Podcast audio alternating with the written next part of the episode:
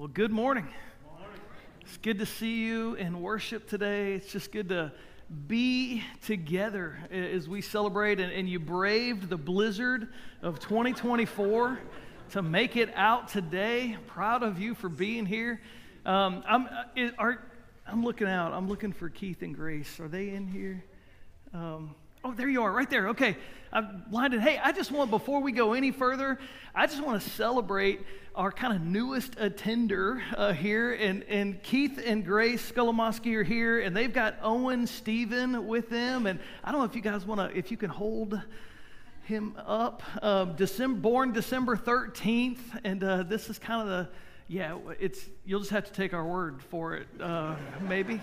Oh, here we go. Oh, look at this. Oh, hey, let's just celebrate. Uh, um, so excited. We, we always just love to celebrate um, just new births and, and new life and uh, just uh, God uh, bringing new new people into the church, and that happens in a lot of different ways. And so we used to say every mother have another uh, was kind of the you know it's one way to grow a church. Um, and so, hey, we're excited for you and uh, just excited what God's doing in your family. And so, um, hey, if you are a guest with us, uh, we're glad that you're here.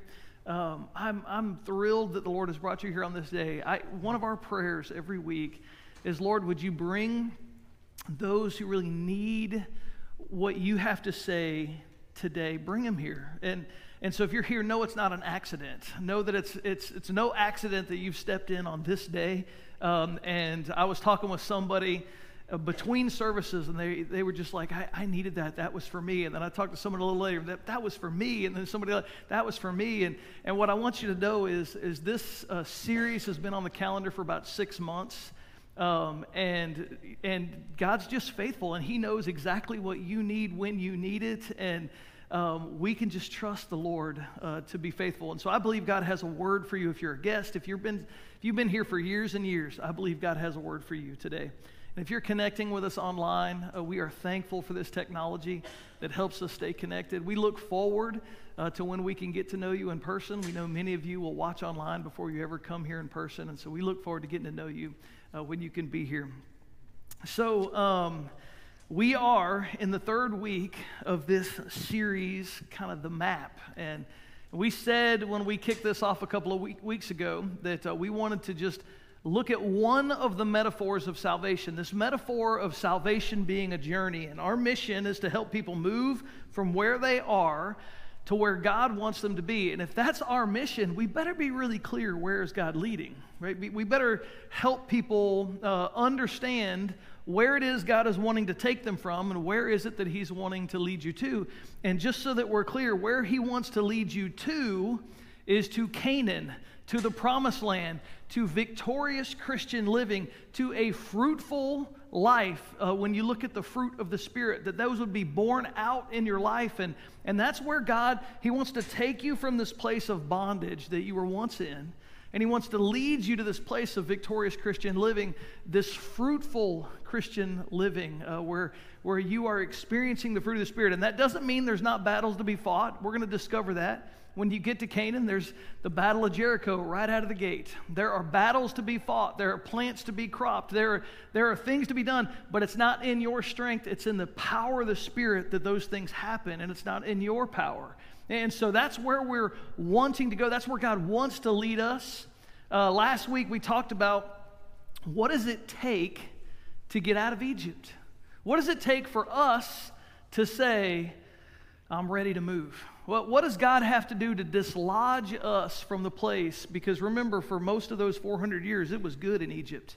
What does it take for God to get us to the place where we say, okay, I'm ready to follow you? And so we talked about those things last week. And if you missed either of those messages, you can go back online and watch them. But this morning, I just want to uh, just begin by telling you a story.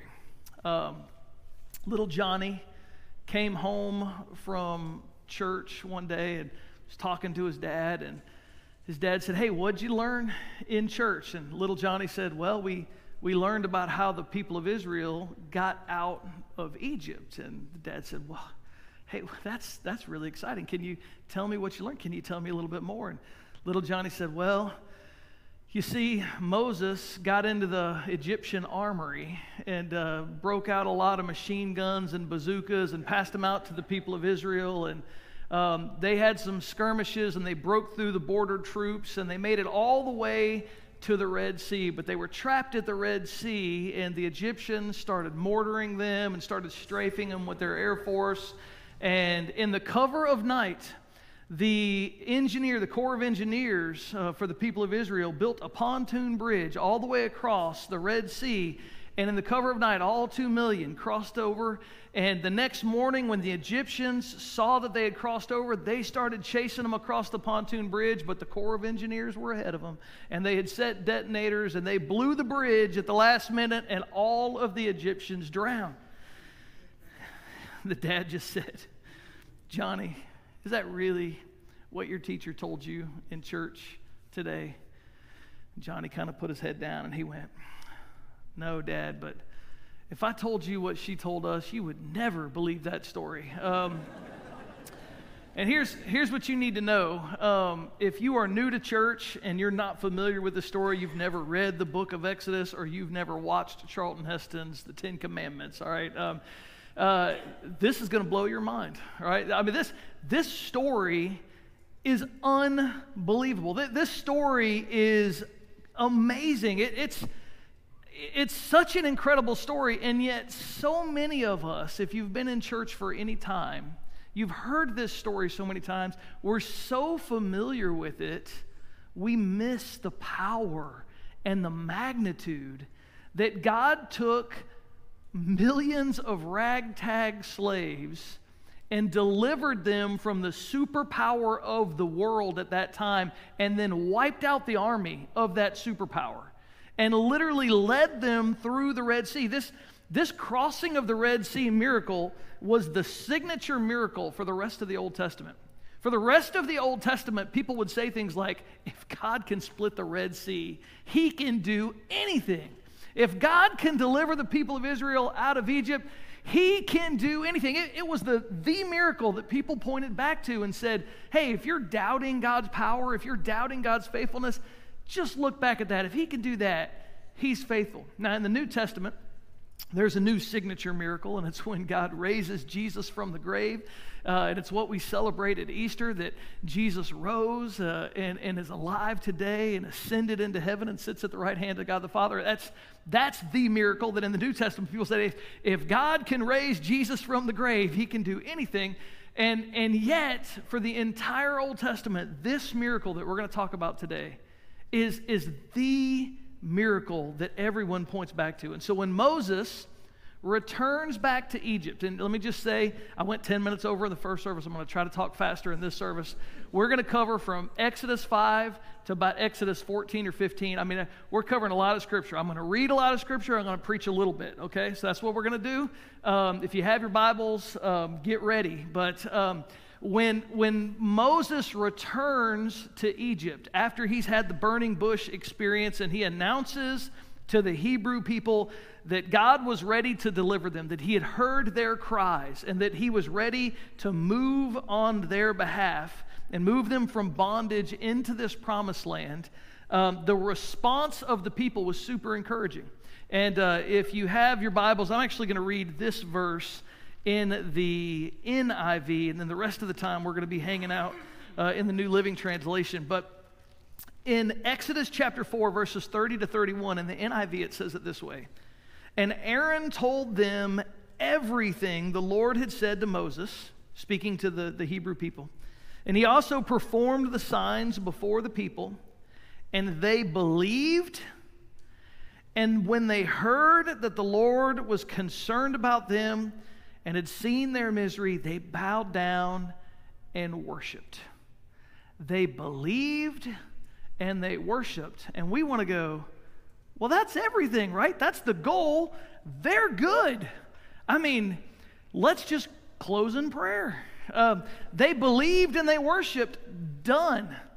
And it seems really good that they did this, uh, but they're still in Egypt. They're still in bondage. They haven't been redeemed yet. And, and even if they believed and they worshiped, there's still more to be done. And I, I would just say we need to like kind of hold on, not so fast in our in our American notions, like, well, you prayed a prayer and you believe, you have intellectual belief in God. They, they said, okay, we believe in this Yahweh. There's a lot of people in America. Yeah, I believe in God. I believe, I believe God's around. I believe, I believe God maybe even loves me. I believe. Um, and, and there might even be some nods towards worship by a lot of us, but, but there's more to be done and there's more to be experienced. And, and here's what we're going to discover in this they believed, they worshiped, they're like, this is good. But things got a lot worse before they got better.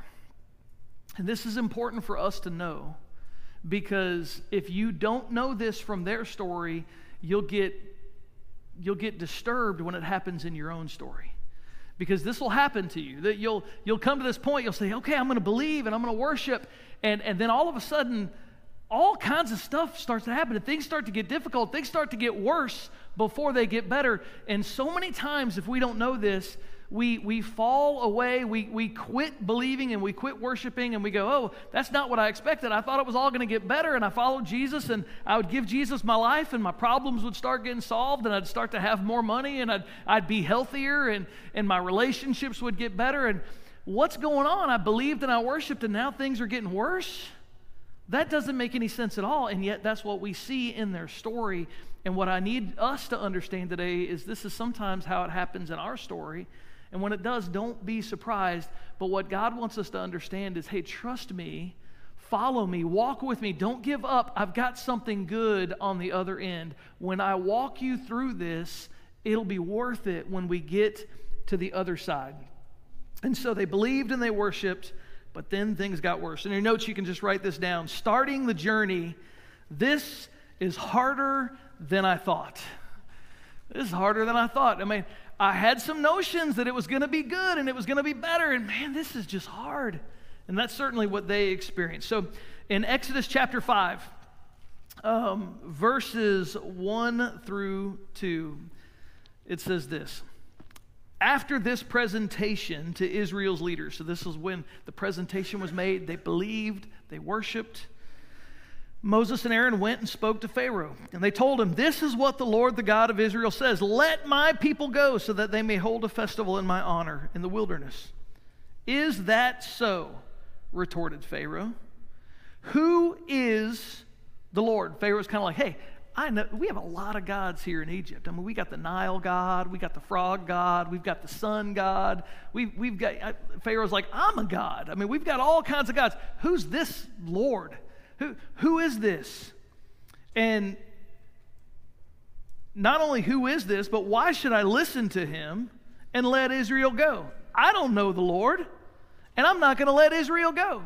And I, I, think if we could, like in a spiritual realm, just kind of see what was happening in heaven, I just can picture God just kind of looking down and saying, Well, Pharaoh, let me introduce myself to you. Um, you don't know who I am?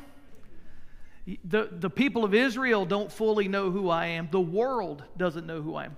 Let me introduce myself to you. Let me, let me demonstrate to you just who I am.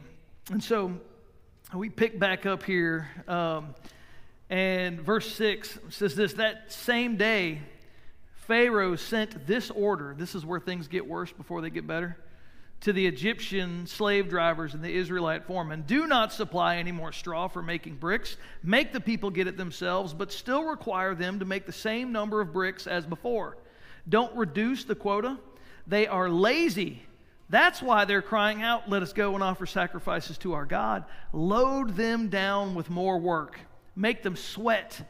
That'll teach them to listen to lies. Things get worse. The, the people believed the people worshiped, and now they got to make more bricks, the same amount of bricks with, with less straw. They, all of a sudden, things are not looking so good. And in verse 19, it says this The Israelite foreman could see that they were in serious trouble when they were told, You must not reduce the number of bricks you make each day. And as they left Pharaoh's court, they confronted Moses and Aaron, who were waiting outside for them. And they said, Hey, thank you so much for what you're doing for us. We appreciate all that you're doing. We, we're so thankful that you're helping us take this spiritual journey, and, and we're just, we're just, thank you. You're, you're saying, that's not what they said. That's not at all what they said. This is what they said, verse 21. The foreman said to them, May the Lord judge and punish you for making us stink before Pharaoh and his officials. You have put a sword into their hands to, ex- to an excuse to kill us. Now, remember, it was just a little bit ago that they believed and they worshiped. And now they're like, thanks a lot. What are you trying to do? Like, what, what, this is just a big mess and it's all your fault. I mean, just the instant turn when things aren't going well and things aren't looking good. And so uh, in verse 22, it picks up and it says this Then Moses went back to the Lord and protested, Why have you brought all this trouble on your own people, Lord? Why did you send me? I mean, Lord, I, there's a whole lot of things that I could have been doing other than this. I was fine out there in the pastures just taking care of those sheep. Why'd you take me here? Why'd you send me? Ever since I came to Pharaoh as your spokesperson, he has been even more brutal to your people, and you haven't done anything to rescue them. I don't know if you ever had an honest prayer like that with God. God, what are you doing? I'm trying to follow you. I'm trying to do what you tell me to do. I'm trying, I'm trying my best here, God. And every turn I make, things just seem to get worse. Where are you at, God? What are you doing? What, where's your hand in all of this? You're, you're not doing anything. You haven't done anything to rescue them.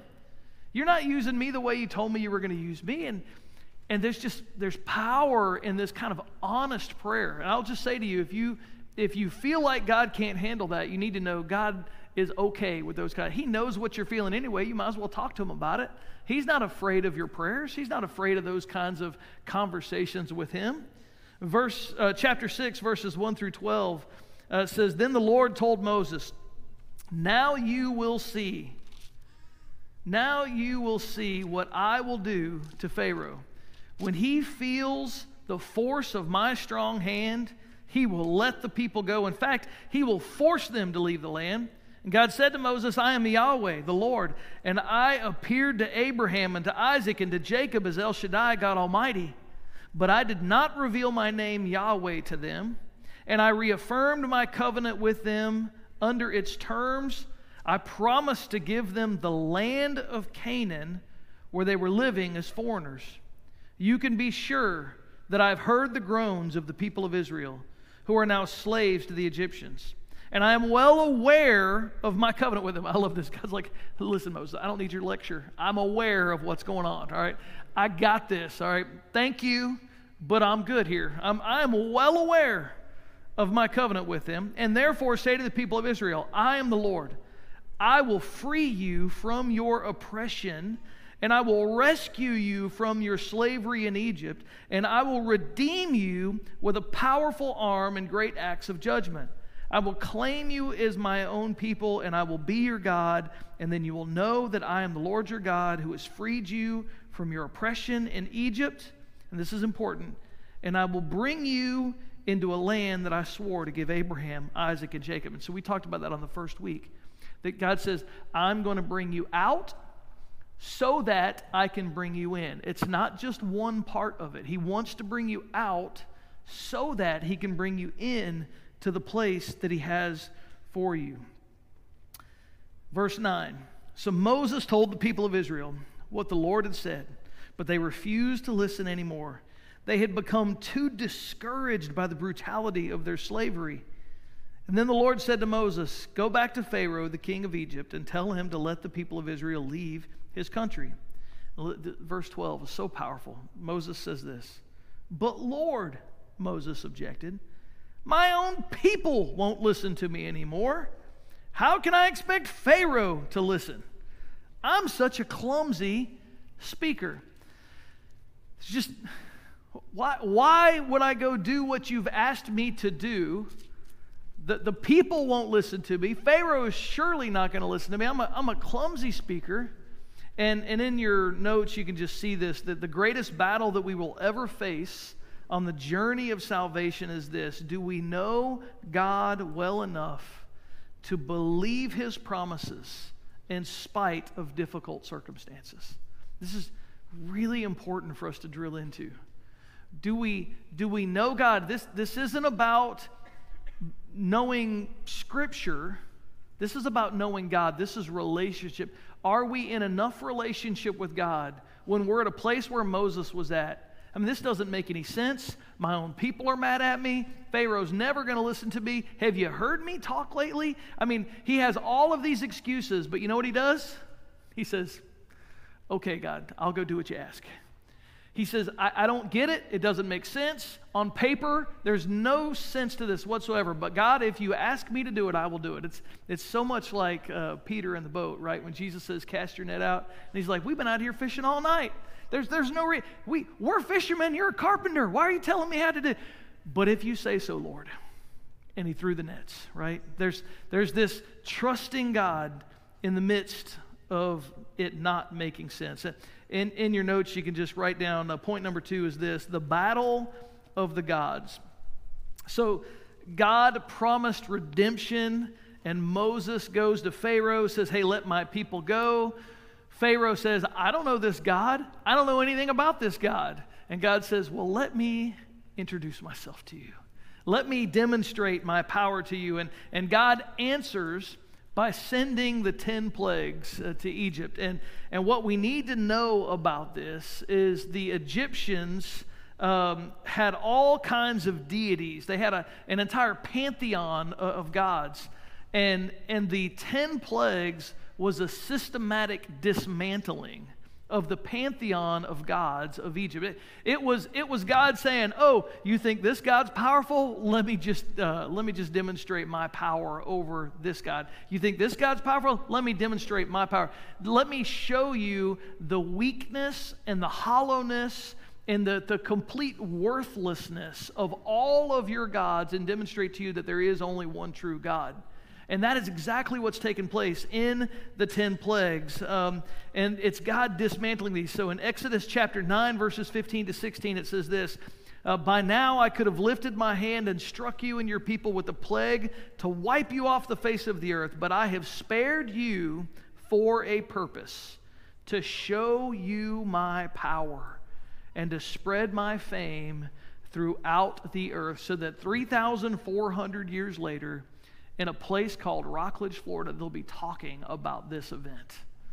I mean, that's what's going on here. It's, it's God dismantling the gods of Egypt and demonstrating there is only one true God. If you have your Bibles, we're not going to read all these plagues because we'll be here way too long, uh, but I'll just kind of highlight some of them. The, the first plague is, is the plague of blood. Moses turns the Nile into blood. The Nile was the life source of all of Egypt. And it was also a god, and they, this god was the Hapi, the, the Nile god. And, and, and when Moses turned the water into blood, this life source to all of Egypt was completely shut down. And then uh, the second plague was the plague of frogs. And this plague was uh, a plague to really just kind of go against this god called Heket. And it, it was uh, this frog god that they worshiped in Egypt. And what's so powerful about this is that God sends these frogs and he says, Oh, you want to worship a frog God? How about I give you some frogs? And he gives them so many frogs that the people actually, uh, Pharaoh says this in verse 8, you don't have it on the screen, but plead with the Lord to take the frogs away from me and my people. So literally, the people are saying, Would you deliver us from our gods? Let me just tell you, that's a great prayer. That's a, that's a great prayer for you to pray. God, would you deliver me from the things that I've been worshiping? Would you deliver me from the things that I have looked to as my own lowercase g gods? God, would you deliver us from our own gods? That's what happens there with this uh, second plague. And then the third plague is the, the plague of gnats. And uh, the magicians couldn't duplicate this. They said, This is the finger of God. I, I, my high school years were in Mississippi, and there's a lot of gnats in Mississippi in the summertime. And I'm just telling you, yeah, that's the finger of God. There's something evil about these things. Um, and there was a lot of them. Uh, then the fourth plague was the flies, um, everywhere except Goshen, where the people of Israel were. So flies everywhere except for the land of Goshen. The fifth plague was this: the livestock uh, all died. Uh, Apis was the bull god in Egypt Um, and you'll remember that if you're familiar with the story, when the people of Israel made it to Mount Sinai and when Moses was getting the Ten Commandments, they said, Hey, let's worship the gods that delivered us from Egypt. And they made a golden calf out of gold and they worshiped this golden calf as if Apis, this Egyptian god, was the one that delivered them, which is so ridiculous because here God says, Oh, you want to worship this bull god? How about I just kill them all and let them die there in the fields? And and then the sixth plague was boils. Uh, the seventh plague was hail, but there was no hail in Goshen. And in chapter 9 here, where they talk about hail, again, this isn't on the screen, but let me just read this because Moses actually says this. He says, Quick, order your livestock and servants to come, verse 19, uh, to come in from the fields and find shelter any person or animal left outside will die when the hail falls. And so Moses actually gives the people of Egypt an opportunity to bring people in. And there were some of the Egyptians that, as an act of faith in Yahweh, actually brought their servants in. And there were others that were like, we don't believe in this Yahweh. And those servants were killed by the hail. And then the eighth plague was locusts. Uh, Osiris was the vegetation god of Egypt. Yahweh says, Listen, you, you want to worship this vegetation god? Uh, let me just lay waste to all the vegetation. And then the ninth was darkness in chapter 10. And uh, as many of you are probably familiar with, the Egyptian sun god Ra was one of the chief gods in the pantheon of Egyptian gods. And God says, Let me just blacken the sky everywhere except for Goshen, where there was still light. And then finally, there was the death of the firstborn in chapters 11 and 12. And the, at this time, Pharaoh was considered a god himself, and the firstborn would have been an heir to the throne and would have been considered a god. And God says, Listen, as I'm dismantling all of these gods of Egypt, I'm going to dismantle them all the way up to the throne of Pharaoh himself. And so, in your notes, you can write this down. There is redemption through blood. Let, let's get on this journey. Last week we were stuck. This week we're going to get moving. We're going to get on this journey. Um, how, how do we get out of Egypt now that Egypt is in ruins? How do we get out of Egypt now that Egypt has been laid waste? The, the pantheon of Egyptian deities has been shown to be powerless and weak and completely worthless. But what's next? Uh, verse, uh, chapter 12, verses 1 through 3 says this While the Israelites were still in the land of Egypt, the Lord gave the following instructions to Moses and Aaron. From now on, this month will be the first month of the year for you. Announce to the whole community of Israel that on the 10th day of this month, each family must choose a lamb. So, in your notes, you can write this down. The real hero of redemption here is not Moses, but a lamb.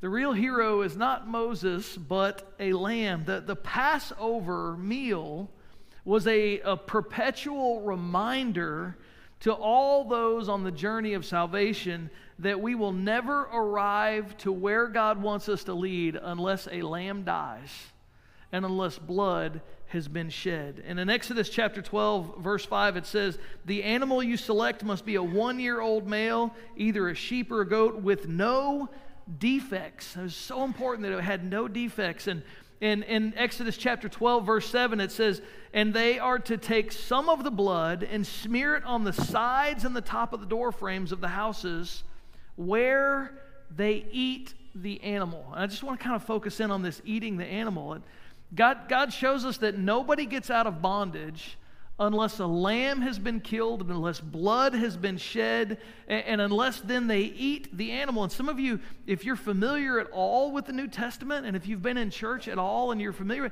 you're like some of this sounds familiar. Why? Because jesus talked like this. There were things in the new testament in fact in your notes you can just write this down.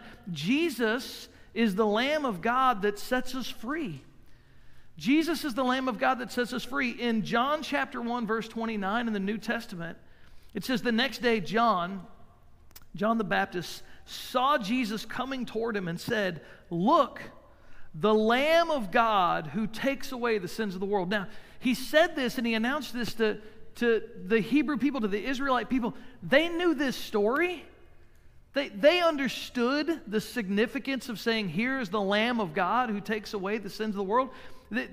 This wasn't missed by them. And then in John chapter 6, verse 53, Jesus said again, I tell you the truth, unless you eat the flesh of the Son of Man and drink his blood, you cannot have eternal life within you.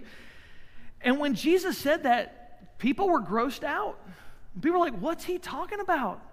People missed the symbolism of what Jesus was trying to do. But in light of this story, I don't want us to miss it. Jesus was pointing back to this story that blood has to be shed and the lamb had to be eaten, and the blood was shed and the lamb was eaten because the lamb then gave them the nourishment and the strength to make the journey that they had to make. And, and Jesus says, Listen, I, I want to provide everything you need. I, I'll provide the blood so that you will be passed over, that, that there will be grace given when there should be judgment. And I will provide you all of the strength and all of the spiritual nourishment that you need as you make this journey. Jesus was saying that we need to we need to take him into our lives that he is the lamb of God and it's only when we fully take him into our lives that salvation is found. And the people that Jesus said that to didn't get that. But I don't want us to miss that. And if you ever read that passage and you go, oh, that's gross, why would Jesus say that? This is why Jesus said that. Exodus 12, verses 11 through 13 says this These are your instructions for eating the meal. Be fully dressed, wear your sandals, carry your walking stick in your hand, eat the meal with urgency for this is the Lord's Passover. On that night I will pass through the land of Egypt and strike down every firstborn son and firstborn male animal in the land of Egypt. I will execute judgment against all the gods of Egypt. This is important for us to understand. The reason that God did this was to execute judgment not against the Egyptian people, but against the gods of Egypt. For I am the Lord but the blood on your doorposts will serve as a sign, marking the houses where you are staying. And when I see the blood, I will pass over you. And this plague of death will not touch you when I strike the land of Egypt. I, I hope you're making the connection between Jesus and the blood that was shed on the cross so that the judgment that you deserve you wouldn't receive, that, that God's judgment would pass over you, not because of what you have done, but because of what was done for you. I mean, the symbolism in this is so powerful. In your notes, you can just write this down. There's redemption through blood, but then there's redemption through water. And, and we got to get to the Red Sea. We're headed that way. All right. Some of you are like, oh, you need to hurry, Pastor. I am. Okay. Um, we, we got to get to the Red Sea. I got before we end today. I got to get you across the Red Sea and on this journey. Um, the the plagues have ended.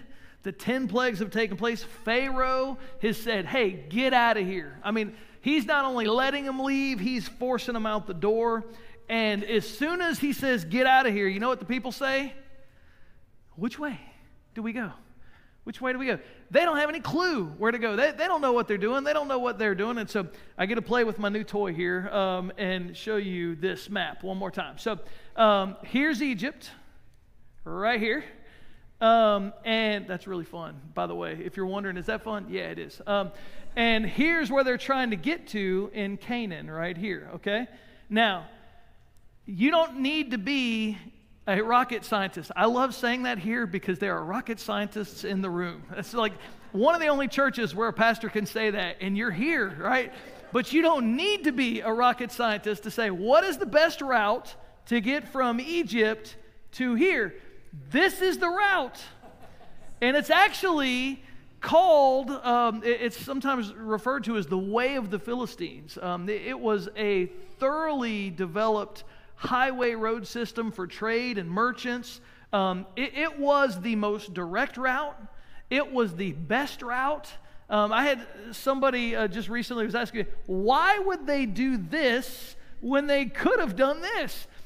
You know, it doesn't make any sense. You got a highway, you got good roads. There were probably some McDonald's and Starbucks along the way. Um, why would you do that?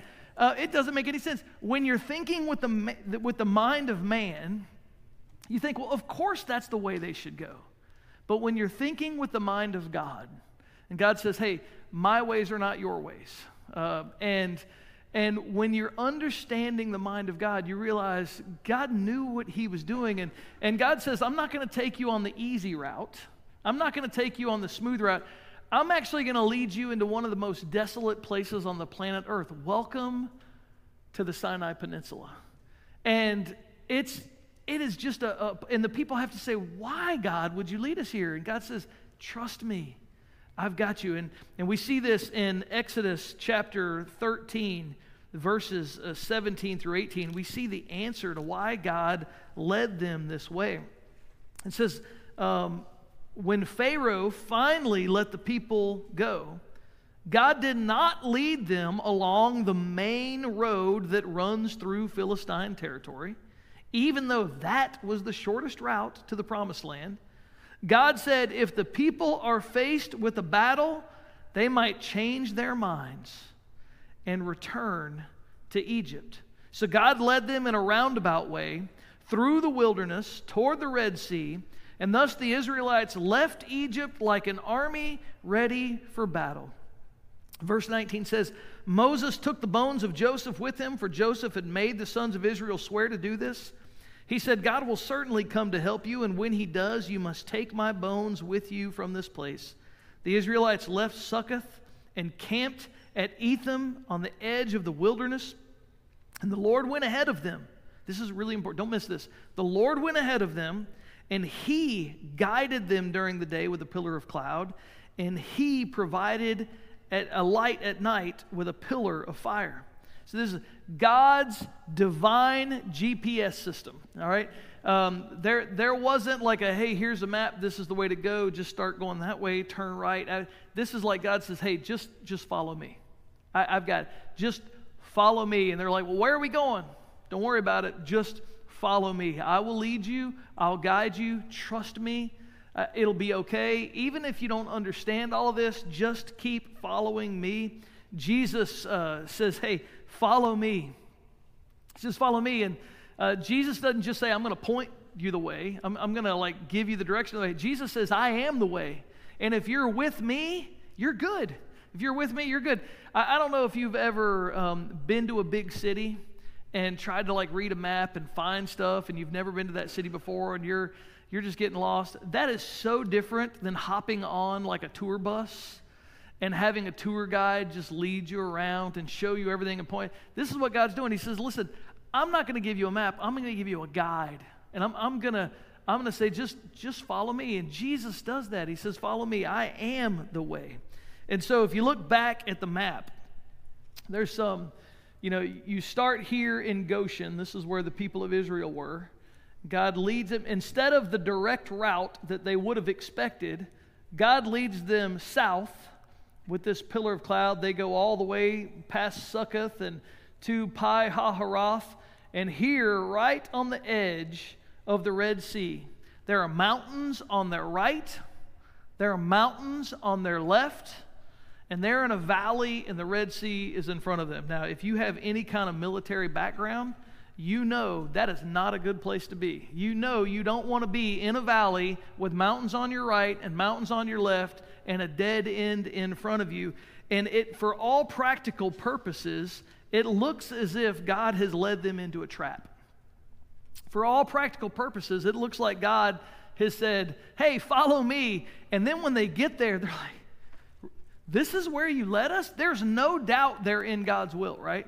There's no doubt that they're doing exactly what God wanted them to do. He's leading them with a pillar of cloud and a pillar of fire.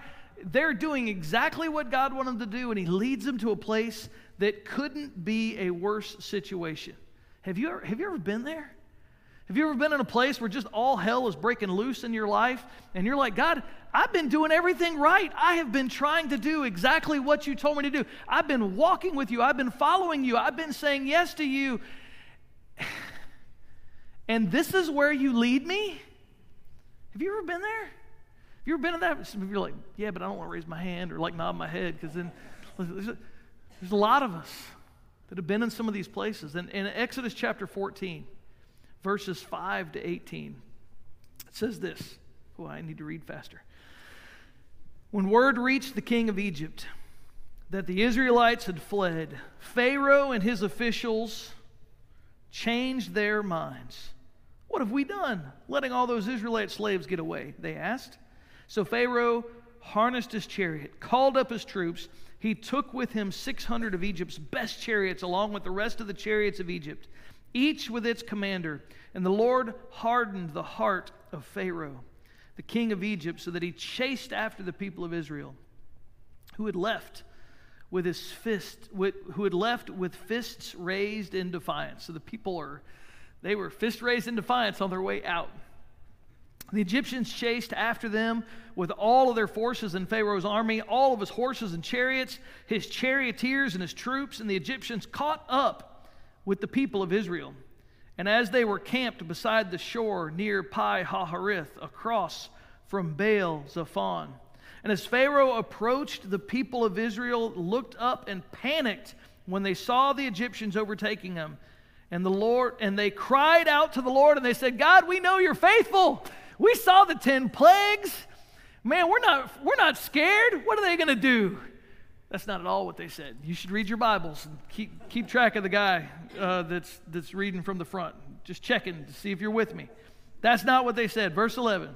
And they said to Moses, Why did you bring us out here to die in the wilderness? Weren't there enough graves for us in Egypt? What have you done to us? Why did you make us leave Egypt? Didn't we tell you this would happen while we were still in Egypt? We said, Leave us alone. Let us be slaves to the Egyptians. It's better to be a slave in Egypt than a corpse in the wilderness. Every time I read that line, I think about Braveheart and William Wallace and the line that he gives, you know, uh, you can take our lives, but you'll never take our freedom. And if you've never seen that movie, you're just missing out. Um, Wade, thank you for being with me. Um, um, no, it's not better to be a slave, and it's better to die free than to die in bondage. Yeah, it's better to, it's better to die a free man than it is to, to be a slave and, and go to your grave maybe years later being in slavery. And Moses told the people, listen, this is important because when you hit a Red Sea moment and it seems impossible and you're wondering why did God lead you to a trap and it feels like everything is all breaking loose and it's all bad, you need to know this. This is the same instruction God gives to you. Moses said to the people, Don't be afraid. Don't be afraid. Now, that doesn't mean you can't have the emotion of fear. That just means you can't let your fear control you. That, that's different, right? Don't be afraid. There's a spider in our house, I'm afraid. But if Melanie tells me to kill it, I do. Uh, because that's what I do, right? I don't want to. I'm, af- I'm afraid, but, but I do it with a broom from far away. But, right? Uh, don't be afraid. Just stand still. I love this. Just stand still. We say to people all the time, don't just stand there, do something. God says, don't just do something, stand still. Stand still and watch what the Lord is going to do. Watch the Lord rescue you today. The Egyptians you see today will never be seen again. The Lord Himself will fight for you. Just stay calm. Then the Lord said to Moses, Why are you crying out to me? Tell the people to get moving. And I'm like, You're so confusing, God. You just told us to stand still, and now you're telling us to get moving. But but there is this understanding of, hey, stand still, watch what I'm about to do, but then move out in faith when it's time. It, it's all about the timing. It's all about the timing. Get moving, pick up your staff, raise your hand over the sea, divide the water so the Israelites can walk through the middle of the sea on dry ground and I will harden the hearts of the Egyptians, and they will charge in after the Israelites. My great glory will be displayed through the Pharaoh and his troops, his chariots and his charioteers. When my glory is displayed through them, all Egypt will see my glory and know that I am the Lord. Remember when Pharaoh said, I don't know this Lord? Who is this Lord? And I, eh, he says, listen, they're going to know who the Lord is after this. They're, they're gonna, there's going to be no doubt. Verse 21 says this Then Moses raised his hand over the sea the Lord opened up a path through the water with a strong east wind, and the wind blew all that night, turning the seabed into dry land. So the people of Israel walked through the middle of the sea on dry ground, listen, with walls of water on each side. Can you imagine? You want to talk about fear? Can you imagine walking through that with walls of water? We don't know how high, but probably high enough to wipe out the entire Egyptian army, as we're going to see in just a moment. Can you imagine how scary that was? So that's the whole, hey, fear not, but get moving kind of thing. Fear not, be still, watch what I'm about to do, and then get moving. And, and trust that I will take care of you. Don't let your fear control you. Even when you have these fears, keep moving. Verse 27 says this So the sun began to rise. Moses raised his hand over the sea. This is after all the people had crossed over. Um, mo- over the sea, and the water rushed back into its usual place. The Egyptians tried to escape, but the Lord swept them into the sea. And then the waters returned and covered all the chariots and charioteers, the entire army of Pharaoh, of all the Egyptians who had chased the Israelites into the sea. Not a single one survived. And verse 30 says this That is how the Lord rescued Israel from the hand of the Egyptians that day. It, it took the blood of the lamb and it took this, uh, this walking through the water, this, this Red Sea moment, because after this, they're on the other side of the Red Sea. Now they're truly free. After this, there's no more Egyptian army that can chase them and draw them back and put them back in bondage. After this moment, this there was a lot of things that built up to this moment, but this was the moment that they were truly set free. And the Israelites saw the bodies of the Egyptians washed up on the seashore. And when the people of Israel saw the mighty power that the Lord had unleashed against the Egyptians, they were filled with awe before him, and they put their faith in the Lord and in his servant Moses.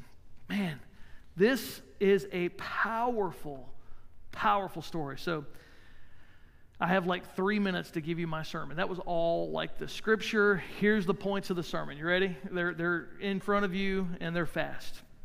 What's it take for us to break out of our bondage and get us started on the journey of salvation? Number one, the promise of God is where it begins. The promise of God is where it begins. Nobody gets out of Egypt unless God shows up and says, I've got a better place for you. I want you to trust me. I want you to follow me. I've got a better place for you. I'm going to lead you out of this place and I'm going to lead you to a better place. It's God that starts this. Don't ever think that it's up to you. Don't ever think that you're the one who has to get yourself out of bondage. God is the one who gets us out of bondage. He shows up. It's the promise of God that there is a better place. You don't have to stay here. And then, number two, the blood of the Lamb is the foundation. Redemption is impossible without the blood of a lamb, without a lamb that dies, a spotless lamb a perfect lamb. And John said about Jesus, You are the Lamb of God that takes away the sins of the world. And Jesus came and he laid down his life on a cross for my sins and for your sins and for the sins of the world. And, and every Passover, when the people of Israel would eat this lamb, they would be reminded that it was the blood of the lamb that was spilt and it was the eating of that lamb that gave them nourishment for the journey. And every time they would have a Passover meal, every year, they would remember that. Remember what God did for our ancestors back in Egypt. And that was the case up until Jesus, as he celebrated the Passover with his disciples, said, Hey, I don't want you to remember Egypt anymore. I want you to do this in remembrance of me. Eat this meal and celebrate the fact that the Lamb of God, his body was broken and his blood was shed so that you can find freedom, not from Egypt, but freedom from sin. And then, number three, there, faith. Uh, and, and this is specifically faith to uh, faith to obey God in the midst of an impossible situation. So I, I don't know when the last time you were faced up to an impossible situation, but when you're facing an impossible situation, the kind of faith that God wants for you and me is the same kind of faith He wanted for the people of Israel. And, and in chapter 14, when we talked about, God says the same thing to us fear not, fear not. Now, that doesn't mean you can't have the emotion of fear. It means while you have the emotion of fear, keep being obedient while you have the emotion of fear, don't let your fear dictate to you what you're going to do. Let your faith dictate what you're going to do. Be still. Just stand there. Quit, quit trying to solve everything yourself. And sometimes we, and, and if, if you're like me, sometimes we're, we're so busy trying to solve everything, and, and God just says, just rest. Just be still and watch what I'm about to do. Watch what I'm about to do. And, and then march forward. Get moving. Be obedient when I tell you to be obedient. Do the things that I ask you to do, and I will be faithful. The last thing I'll just say is this it's on the screen. The way out is the way through. The miracle at the Red Sea teaches us that often God does not deliver us from our difficulties, but He delivers us through them.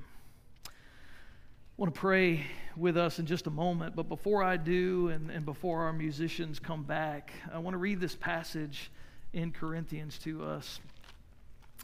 In 1 Corinthians chapter 11, it says this in verse 23 For I pass on to you what I received from the Lord Himself on the night when He was betrayed the Lord Jesus took some bread and gave thanks to God for it, and he broke it in pieces and said, This is my body, which is given for you.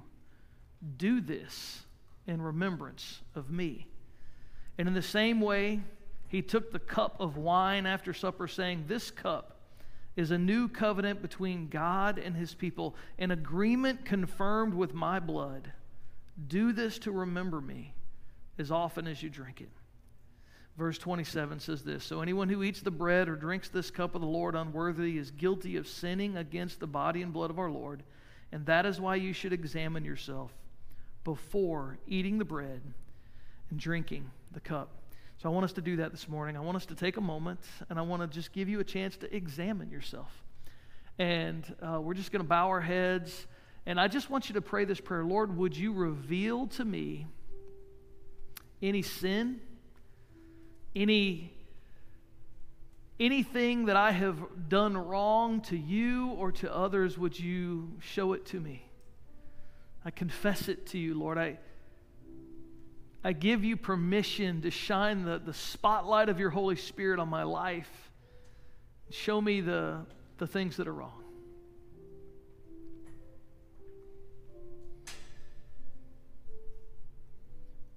Would you reveal to us, Lord? The areas that we have missed it, the areas of unknown sin, the areas of willful transgressions, the times that we have hurt you and maybe hurt others. Would you show it to us, Lord? Lord, we confess to you that we need your grace this morning. We confess to you that even if we don't have any willful transgressions. There have been countless transgressions that were unknown, countless transgressions where we have missed it and hurt you and hurt others because of our actions, our words. We ask for your forgiveness. We ask for your grace. We pray that you would do something that would allow us to be forgiven completely, not because of what we've done, but because of what you have done for us. Lord, we need your grace this morning afresh. We're desperate for your grace this morning afresh. We pray that you would pour it out on us all this morning here in this place. And we ask this in Jesus' name. Amen.